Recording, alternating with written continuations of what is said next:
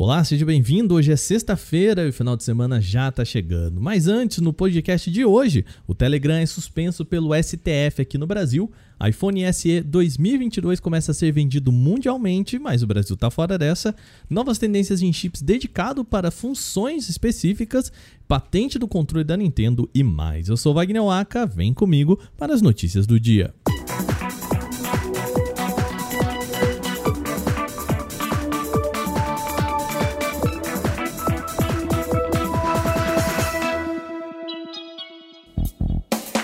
Bom, depois de muita discussão, o Telegram foi finalmente suspenso aqui no Brasil.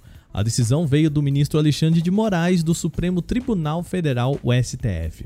A suspensão ocorre depois de um pedido da Polícia Federal. Há tempos, a PF tenta fazer com que o Telegram atenda a decisões judiciais e bloqueie perfis apontados como disseminadores de notícias falsas. Na lista está o blogueiro Alan dos Santos, alvo de dois inquéritos que apura a divulgação de fake news.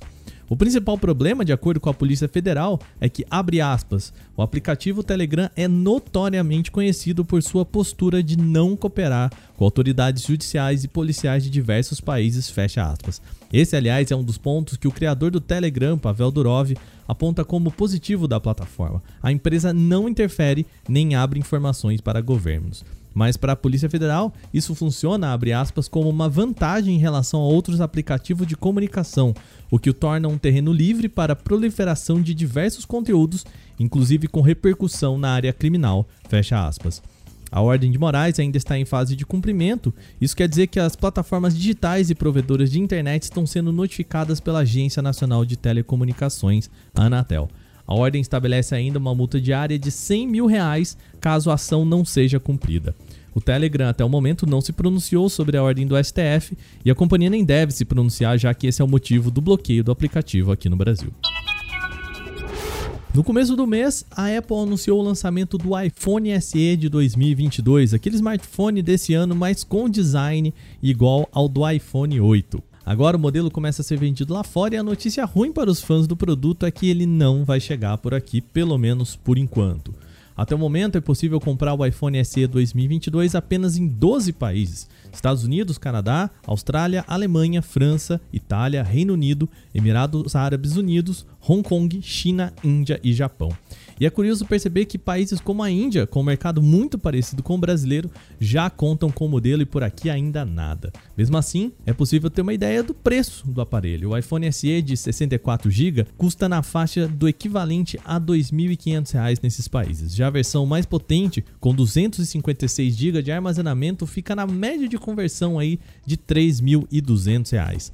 Até o momento, a Apple não revelou a data nem preço de modelos por aqui, mas é esperado que o custo seja bem maior do que apenas essa conversão direta do mercado internacional. A expectativa da Apple é otimista para esse modelo, tá? Segundo previsões do portal Digitimes, o mercado espera que o iPhone SE de 2022 bata a marca de 30 milhões de unidades ainda esse ano. O dado é parecido com o registrado da versão anterior. A Realme deve apresentar na próxima terça-feira o GT Neo 3, o seu smartphone topo de linha. E o modelo traz um ponto bem curioso, tá? No mar de escassez de chipsets, a Realme aposta em mais um chip somente dedicado para controle de taxa de atualização de tela.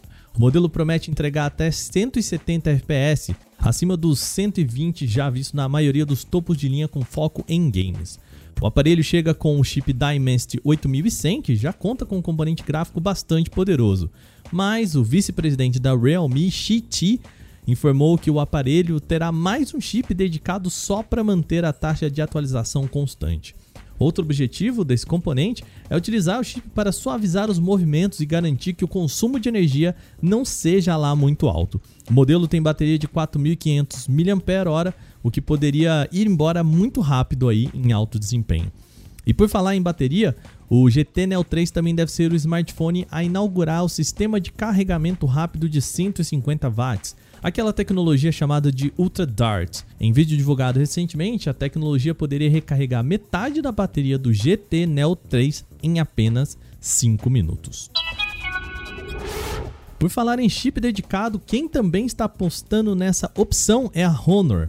A companhia lançou recentemente o Honor Magic 4, o seu novo smartphone premium. E o dispositivo também tem um chip a mais com apenas uma função, mas aqui é dedicada para fotos.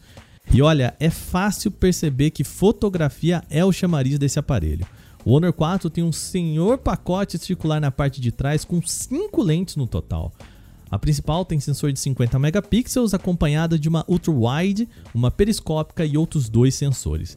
Além disso, o modelo tem um processador de sinais de imagens, um componente desenvolvido pela própria Honor com capacidade de processamento máximo de 28,8 trilhões de operações por segundo.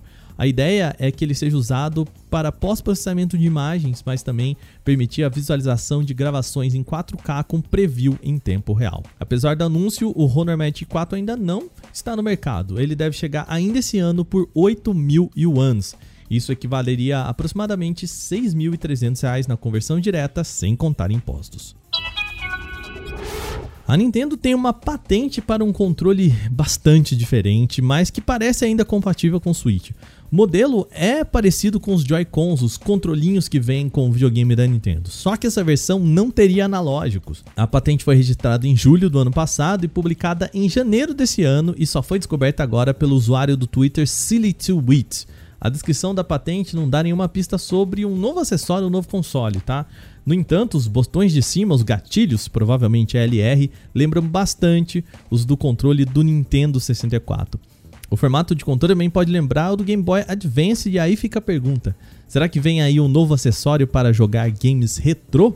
Até o momento, a Nintendo não se pronunciou sobre um novo possível console. Vale lembrar, tá? Uma patente não significa que esse produto vai ser realmente lançado no mercado. Bom, e assim ficamos por aqui com as notícias de hoje no CT News. Lembrando que hoje é sexta, o que quer dizer que amanhã tem mais um episódio do nosso outro podcast, o Porta 101. Adriano Ponte, Rude Caro e eu falamos sobre um assunto que ainda está em alta. Quando vai acabar essa escassez de chips? Olha, tem tudo a ver com duas notícias que a gente falou hoje aqui no programa. A gente conta o que levou a esse momento e qual o nó para desvendar esse problema. Quer escutar? O link está aqui na descrição desse podcast, ou você pode ir aí no seu agregador de podcast e procurar por Porta 101. Esse episódio foi produzido e editado por mim, Wagner Waka, com a coordenação de Patrícia Gnipper. O programa também contou com reportagens de Vinícius Mosquen, Lupa Charlot, Renan da Silva Dores, Felipe Goldenboy, Alveni Lisboa e também por mim, Wagner Waka. A revisão de áudio é da Mari Capetinga. Agora a gente fica por aqui. O nosso programa faz uma pausa, mas segunda a gente volta com mais. Um bom final de semana para você. Até lá.